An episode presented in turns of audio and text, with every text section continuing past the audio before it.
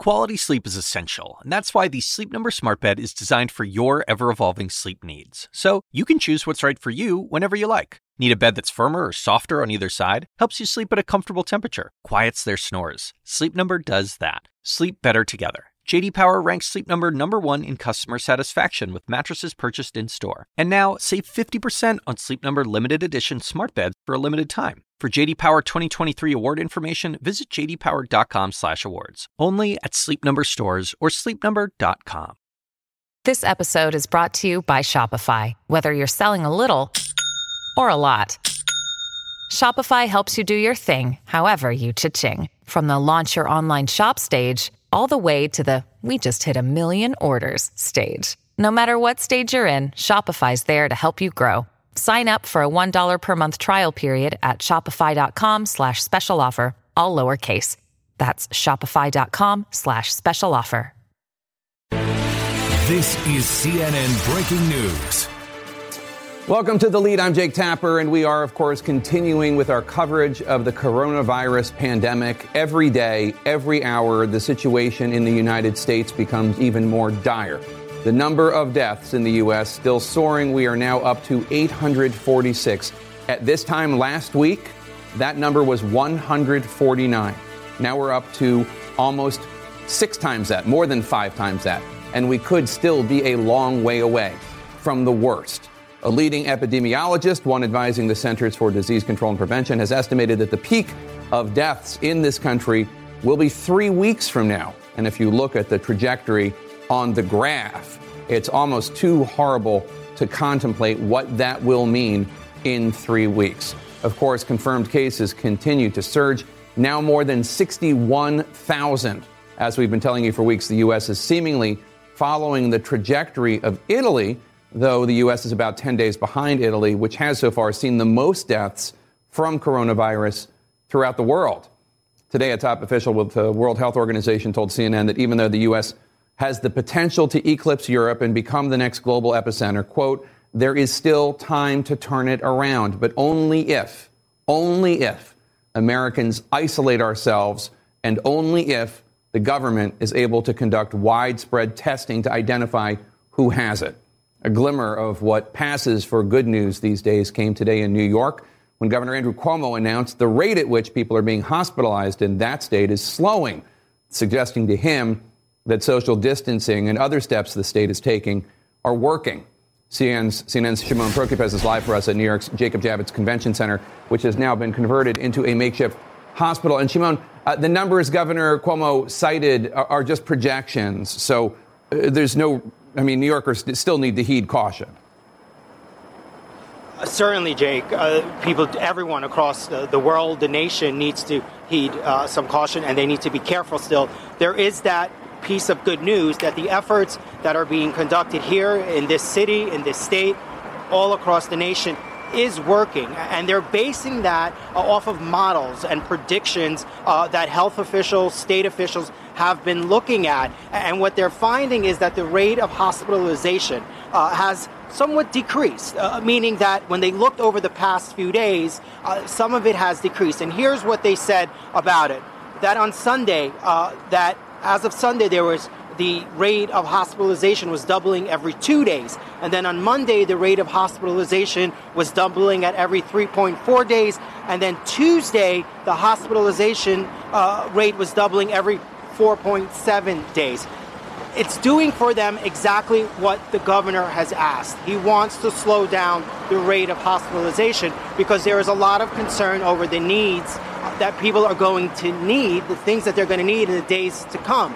And that is the ventilators. There's a big concern over the ventilators. He's still stressing that, that this state still needs those extra ventilators. The other thing the governor, of course, mentioned was that this state has tested more than any other state, and they're proving uh, that that has been an effective model. That the more people they're testing, the easier it is for them to track where some of the positive cases are. Uh, and then, of course, there is concern because no matter what, the hospitalization rate is still increasing. And one of the biggest concerns here for the state is the number of patients, the number of people that are being treated in the intensive care units. It's over 800.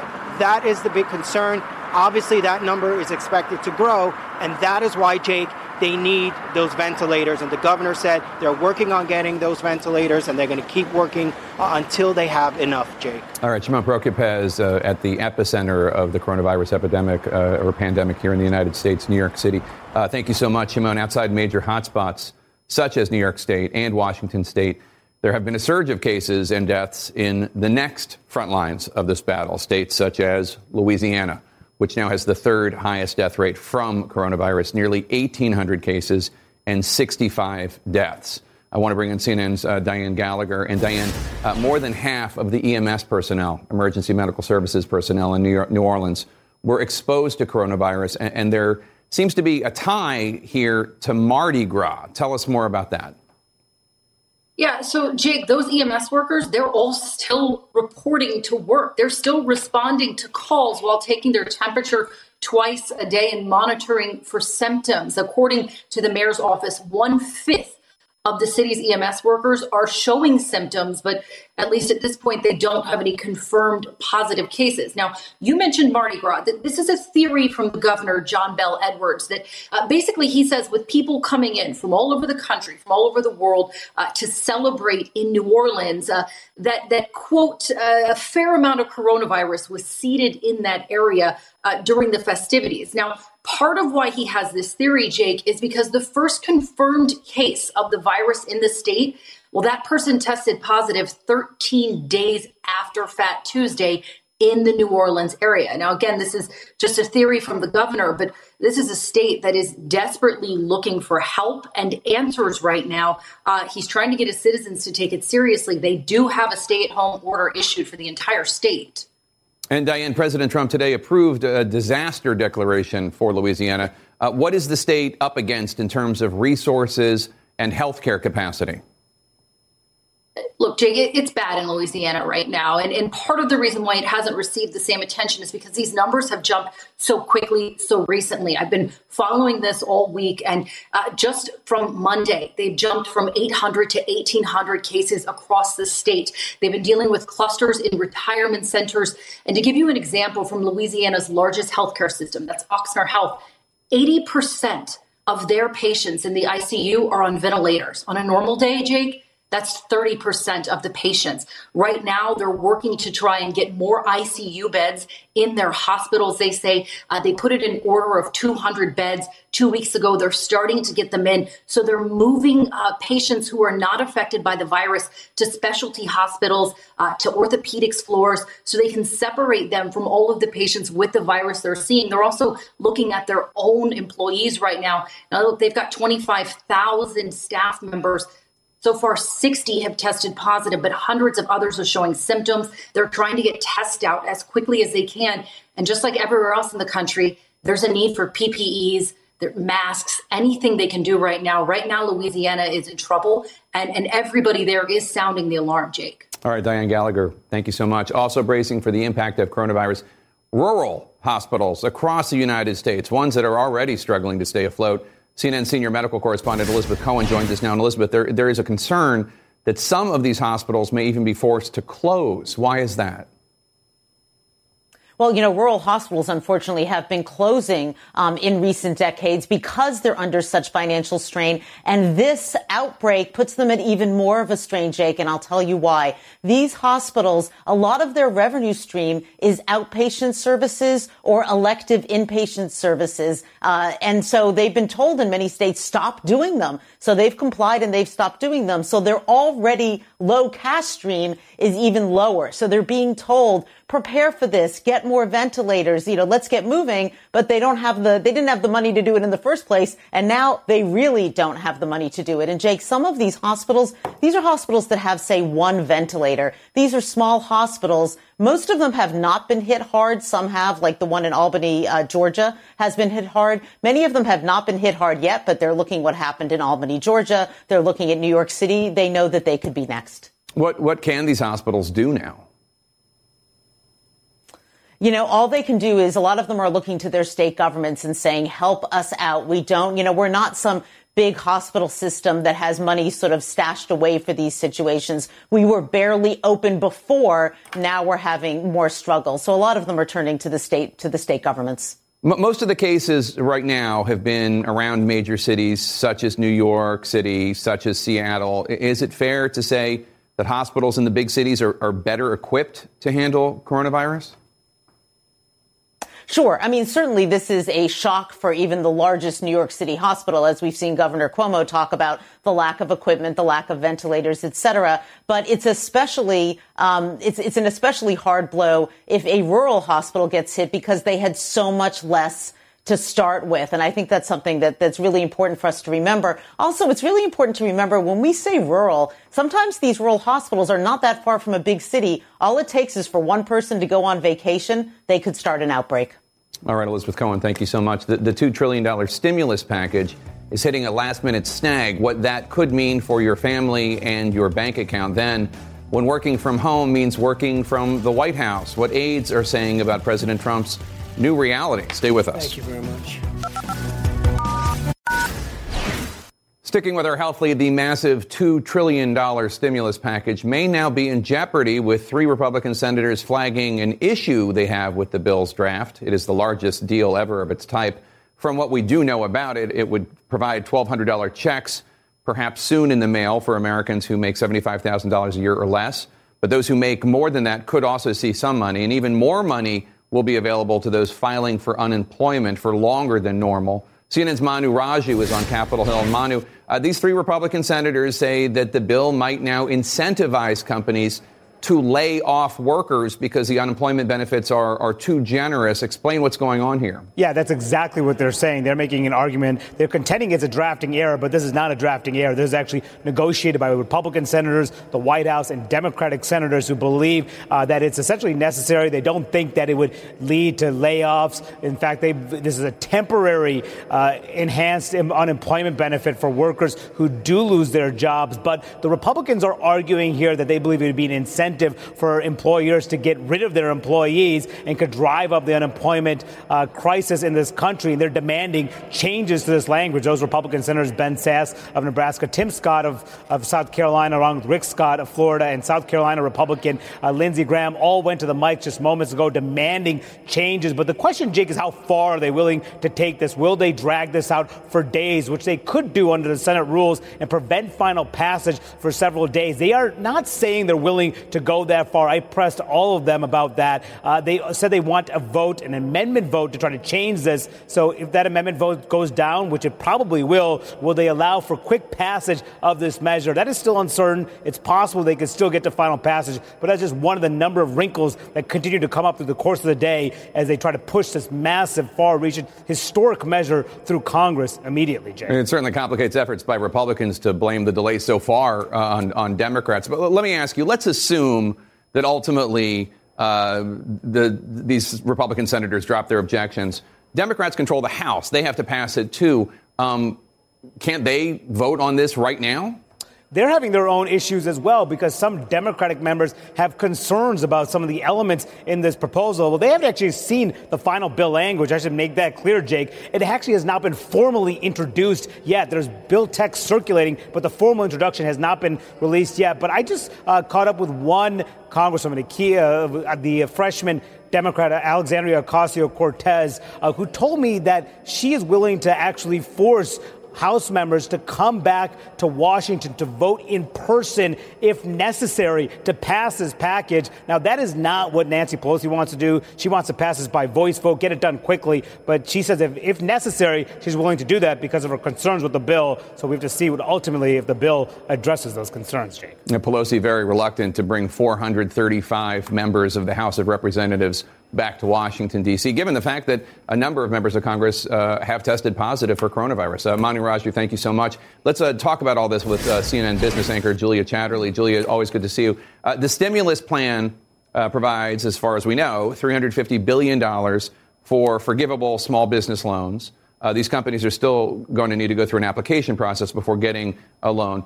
Is this aid, assuming that this passes within the next day or so, is this aid going to come fast enough for these businesses? It's a critical question. Remember, I spoke to the head of the Retail Federation in the United States. It represents one in four employees in this country. He said to me he's got many businesses that he represents. They have no money now. They need cash. So if this takes even a week, Jake, it could make the difference between life and death for some of these businesses and, of course, for the employees that work at them it needs to happen immediately, as soon as possible. Passenger airlines uh, could get $25 billion in aid from this bill. In exchange, the airlines will not be allowed uh, to furlough workers uh, or cut pay uh, or buy back their stock all the way through September. Uh, do you think that's a good enough exchange?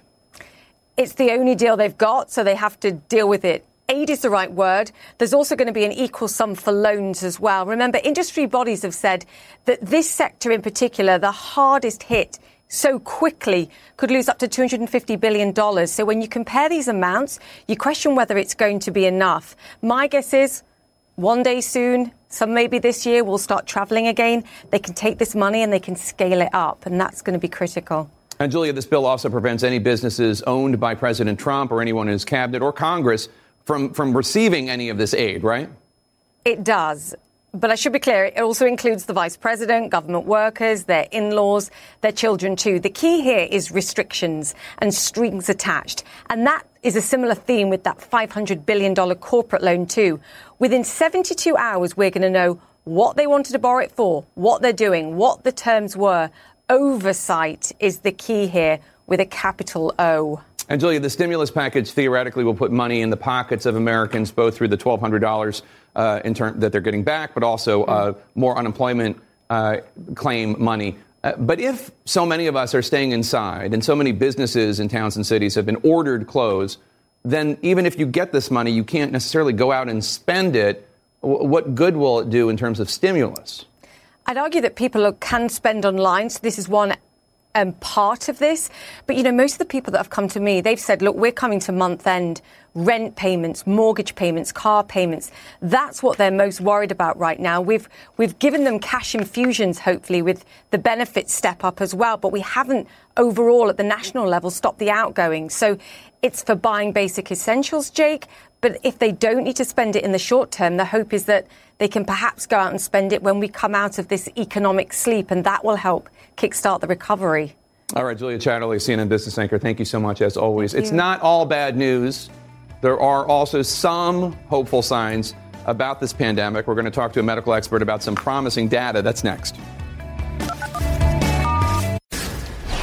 We are hearing stories about children across the United States who have been diagnosed with coronavirus. In Georgia, a 12 year old girl is now slowly waking up from sedation. Days ago, she was fighting for her life after having tested positive for coronavirus. In San Diego, we're told two infants have tested positive, and in Alabama, an NICU nurse, a NICU nurse, tested positive, leading to a newborn being put into isolation as a precaution. Joining me now is Dr. Ryan McGarry. He's an ER physician and co creator of the Netflix series Pandemic. Uh, Dr. McGarry, good to see you as always. We tend to focus on the risks for people over 60, people with pre existing conditions, but this, this can seriously harm children too. It sure can. Um, look, this is a dangerous virus. We've seen encouraging data that suggests that for whatever reason, someday we may know, uh, children, infants are spared more than influenza, uh, which we have a lot more experience and knowledge with. That said, uh, coronavirus, COVID 19, has a very random variability. Unclear right now uh, in particular why it makes some people so sick so quickly and others not so quickly, often with mild illness. Very random. I've never seen anything like that in my career. I think a lot of my colleagues feel the same. And some, some positive news, what passes, passes for positive news these days, um, scientists say that the virus, the coronavirus, does not appear to be mutating. Explain what that means and why that is, you know, a silver lining in, in this horrible storm. Sure. Well, viruses are, are, are complex. They can often mutate and change. And if you're looking for a vaccine, that makes the virus a moving target. It's hard to make an antidote to something that's changing all the time. But if it's stable, that means that there's a target we can shoot for. And so some of my colleagues who are, are, are pulling 24 7 shifts, literally tag teaming each other in and out of the lab, uh, I think are clinging on to this that from what we can tell so far, stability is a good thing. If this thing doesn't mutate, that's helpful to us down the line for a vaccine. Well, we've seen New York become the epicenter uh, of the coronavirus pandemic in the United States. The spokesperson for the World Health Organization told CNN this morning that there is still time to turn this around and prevent the U.S. from becoming the epicenter of the world. Do you agree? Is there still time? And how do we turn it around? Well, we've heard a lot of war analogies lately, Jake. And, you know, if physicians like myself here at Keck of USC, my colleagues, my nurses, if we're the front lines, um, then I would argue that all of, of you folks at home uh, watching now uh, are, are sort of our Air Force. You're our support. You're part of this battle too. And imagine being on the front line knowing that there are uh, sort of protectors above us and around us. That's what you're doing by uh, following these guidelines to self quarantine uh, and have safety at home right now. Without you, uh, we've lost our backup, and it's really important. So, yeah, I, I, see a silver lining if we keep following these directives. That's a great thing for all of us here on the front line. Can you describe what the scene is like inside the emergency room where you work this week? You know, I, I want to quote one of my residents here at Keck Medicine of USC who said to me, you know, I think a lot of physicians right now are going back to their medical school essays to remind each other of why we're doing this. We're going back to the core of, of really what it means to be a physician, what it means to be a caregiver. There's a lot of compassion there, but there's also a lot of fear and anxiety among us, of course. Like I said, this, this is a virus that has a lot of variability. Uh, and I think that's something that is, is scary. We've never seen a virus that one person on your left might give some, you know, runny nose to one person on your right is on a uh, breathing tube within 24 hours. That's that's very scary for us. And of course, one of the biggest fears is that the United States is tracking about 10 days behind Italy, and we're seeing doctors in Italy dying uh, because they didn't have enough protective equipment. Uh, that is also a problem here in the U.S. at hospitals from coast to coast. Uh, where are things on that front at your hospital? So USC, we've we've done better uh, in the last week. Uh, part of that is the sharing among departments in the university. Uh, part of that has been an incredible outpouring from the community. Uh, we've had everything from uh, uh, friends, family, and, and even the, the show Grey's Anatomy donated some of their warehoused you know gear to hospitals. And so currently, I, I, I can speak here at USC, we're doing better. I think Jake, when this is all over, as a system, as a country, as a values question, uh, I would say uh, submit to you. Look, if the Super Bowl was on Friday uh, and there wasn't enough beer, I, I, think you and I would agree that there would it would it would arrive in time for the Super Bowl. And I think we need to ask ourselves system wide here, uh, if this were ever ever to happen again, uh, uh, what that says about us as a country and about how we care about medical professionals, first responders, those who are tasked with taking care of us. Absolutely. There needs to be, uh, like there was after 9 11, some sort of commission to examine what went wrong and how to be better prepared. Last question uh, the World Health Organization. World Health Organization is, is warning that relaxing the do- social distancing restrictions that are in place all over the, the country that, that could cause a resurgence of cases. Um, President Trump said that he would love to have packed pews on Easter Sunday. Uh, Dr. Fauci has said that's an aspirational goal, and he's told the president he needs to be flexible. How, how realistic do you think that idea might be, uh, packed pews on Easter Sunday? Well, uh, look, I, I want to give the president the benefit of the doubt that, of course, I mean, I would be hopeful for that. That'd be great. However, uh, I would say that, again, using a war analogy, not that I, my grandfather was in World War, World War II, I certainly have not been, but if I was in one of those boats on the way to Normandy and I was the front line, and you told me as I was going into battle that the Air Force is not showing up today, uh, you, know, I think that's a tough message to swallow for those of us on the front line. So I would hope that we stick to the battle plan and encourage all aspects of the team here, including those of you at home, uh, uh, to not let down our guard yet. We need you from the front line. We really do. And we need you, all of you healthcare providers on the front lines. Thank you so much, Dr. Ryan McGarry. Please send our best to all the doctors, nurses, and uh, everyone working at the ER. We appreciate it. Will do, Jake. Thank you. We've got breaking news from the Pentagon on U.S. troops and coronavirus. We're going to squeeze in a quick break. We'll be right back. Back with breaking news. Defense Secretary Esper is now requiring all U.S. service members stationed overseas or scheduled to deploy to stay in their current locations for the next 60 days because of coronavirus, according to three sources. CNN's Barbara Starr is breaking this news for us at the Pentagon. And Barbara, how many service members are going to be affected by this? Good afternoon, Jake. This is going to affect, we are told, about 90,000 service members and, of course, their families as well. Think of it as a freeze in place order. If you are overseas, you will stay there. If you are here in the United States and scheduled to deploy, you will not freeze in place for 60 days. There's a couple of reasons for this. First, perhaps, is the military has not flattened its curve at all. Every day we are seeing an increasing number of cases in the U.S. military. The trajectory for the Pentagon is still very much upwards. But in addition, sources are telling us they're finding increasing problems getting troops into some of these countries overseas because they, of course, these host countries have their own restrictions. They require people to go into quarantine. Troops coming home have to go into quarantine in the United States. It's becoming a muddle that they're trying to see their way through. So essentially a freeze in place to try and deal with all of it. But for many troops, this will, in fact, be another hardship. They were scheduled to come home. They might have already shipped their household goods home. Their children might already be looking at enrollment in different schools, in new cities, at new military bases. So this is going to be very tough business to work their way through it, Jake.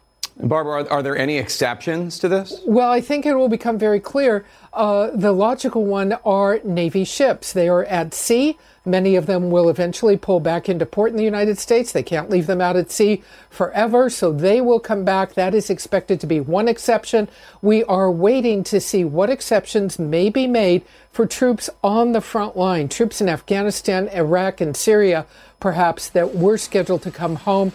What will happen to them?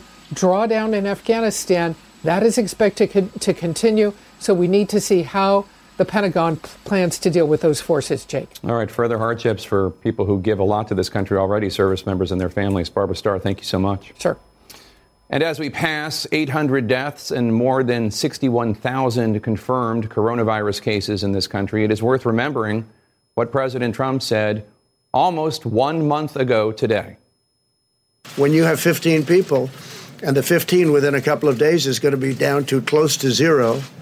Uh, that's a pretty good job we've done. Tomorrow will be the one month anniversary of that statement from the president. That was clearly a false sense of security he was providing the nation, in keeping with the many lies he has told the nation in order to downplay the virus and its risk and oversell the Trump administration response. With more than 61,000 cases in the U.S., far more than 15, far more than zero, there is really no way of knowing how many lives were affected by that false sense of security that the president projected. I want to bring in CNN's Kaitlan Collins live for us from the White House. And Kaitlan, sources tell you uh, that the president is feeling increasingly isolated at the White House and questioning, eager to have life return to normal.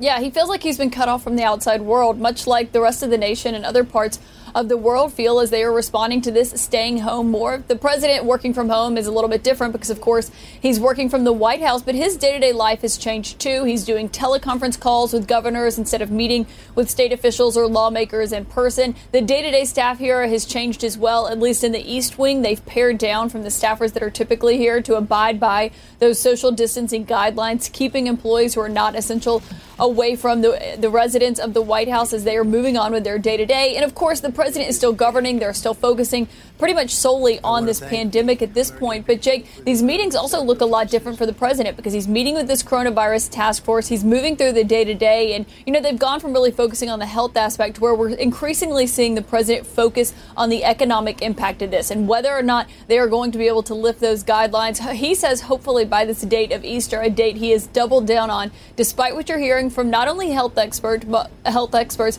but also economists who are warning that just is not possible and it's inadvisable in their opinions. So the question of whether or not he's actually going to move forward with that is still a big one before next week. But we should note, Jake, that in these internal meetings, what we're hearing from sources is that the vice president often turns to the medical experts in the room when they're talking about what steps to take next, when the president is often relying on the economic experts instead. And that's why you see him bringing people like Larry Kudlow, his top economic advisor, out to that briefing yesterday. So the question, of course, is still is whether or not they're going to be able to meet that Easter deadline that the president wants. That we should note today, the press secretary said she wasn't sure if that was a date the president had informed his task force of before he announced it yesterday.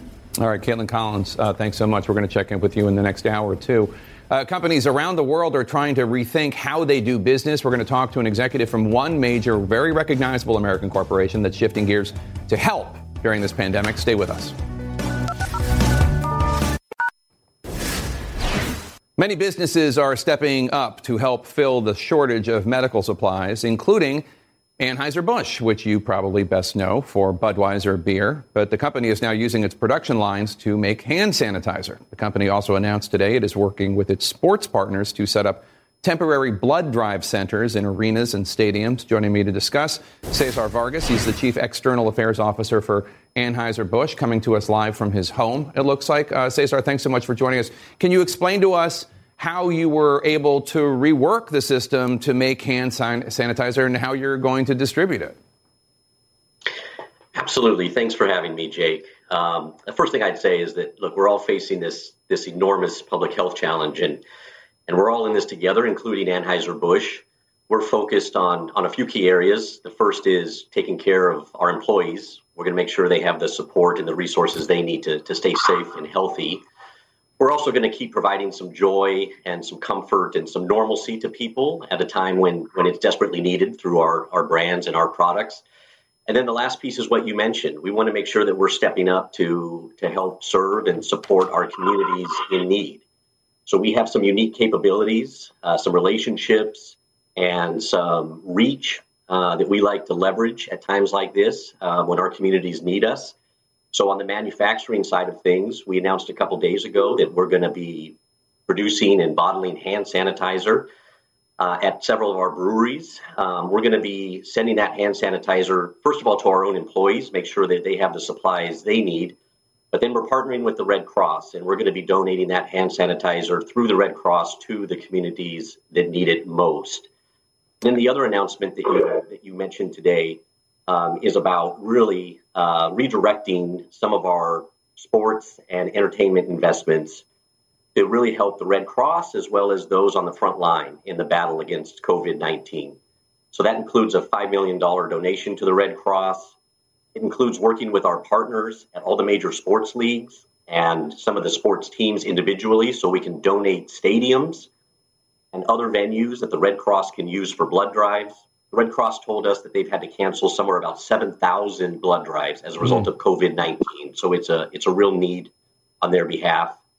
And then we're going to open up our own facilities. We have tour centers at mm. our breweries in Merrimack, New Hampshire, and St. Louis, Missouri. And finally, we're going to donate some media time to the Red Cross so that they can run public service announcements to bring some awareness uh, of this issue and inform people on how to how to donate blood. So that's that all sounds very laudable. Let me ask you: um, when we talk about Anheuser Busch, obviously we're not just talking about the production and bottling of beer. Uh, we're also talking about partnerships to get your products into stores. Uh, these are jobs that require people to show up to work. Um, how are you protecting these employees, and are you uh, committing to not laying anybody off and to providing uh, paid medical leave to anybody who needs it? Well, I said uh, I said earlier that the very first thing that we're focused on is our people mm-hmm. and making sure that they've got the support they need at a very challenging time for for our industry uh, and for our country, um, and that will always be our our primary focus. The situation is very fluid. Um, we're challenged like many other industries and and companies um, as the external environment continues to to change. Um, what I can tell you is that we have um, most of our people working from home. We did that well before the government required us to do that, but of course, now that's in line with government guidance in, in most uh, of the United States. And then we do have some people who are essential to our operations, um, whether that be in our breweries um, and those people that are transporting beer uh, to our to our retailers. Um, and those people are continuing to be on site, but there we've we put in place a number of precautionary and preparatory measures. We've gone above and beyond even what the CDC recommends uh, to make sure that when they do come to work, they're operating in the safest environment uh, possible.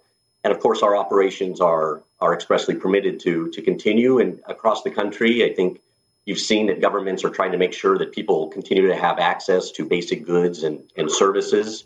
And so we're trying to, to make sure that we keep our products on the shelves as well. So uh, Congress is obviously uh, working on finalizing this proposed $2 trillion economic stimulus package. Uh, will Anheuser-Busch seek to benefit from that? Do you need some of the aid from the government?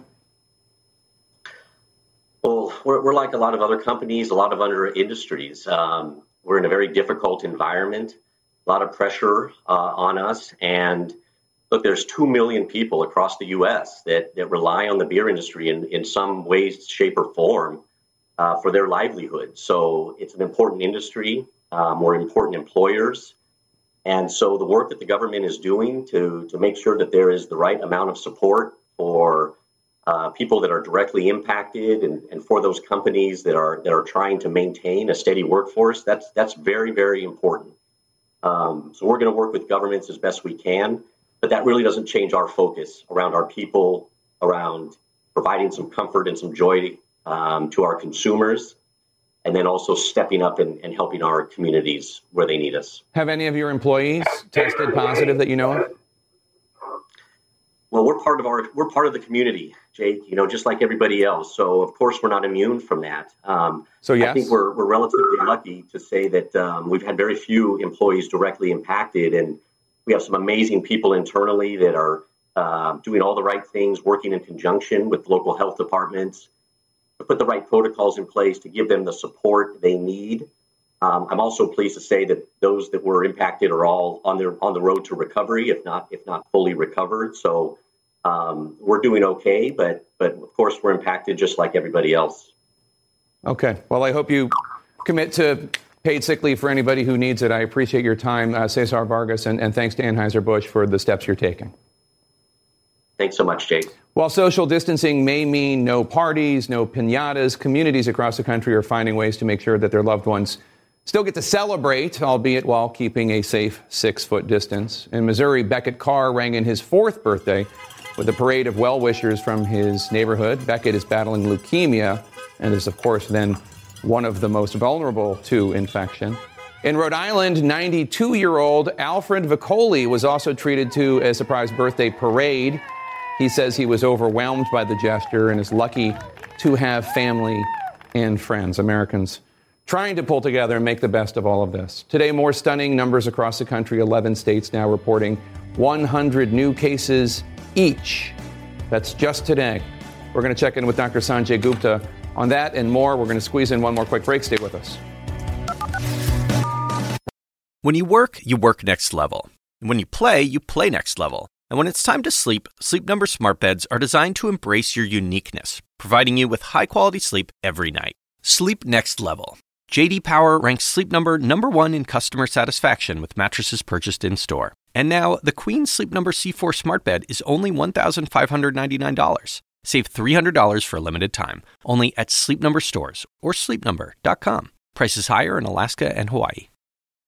Quality sleep is essential, and that's why the Sleep Number Smart Bed is designed for your ever evolving sleep needs. So you can choose what's right for you whenever you like. Need a bed that's firmer or softer on either side? Helps you sleep at a comfortable temperature, quiets their snores. Sleep Number does that. Sleep better together. JD Power ranks Sleep Number number 1 in customer satisfaction with mattresses purchased in-store. And now, save 50% on Sleep Number limited edition smart beds for a limited time. For JD Power 2023 award information, visit jdpower.com/awards. Only at Sleep Number stores or sleepnumber.com.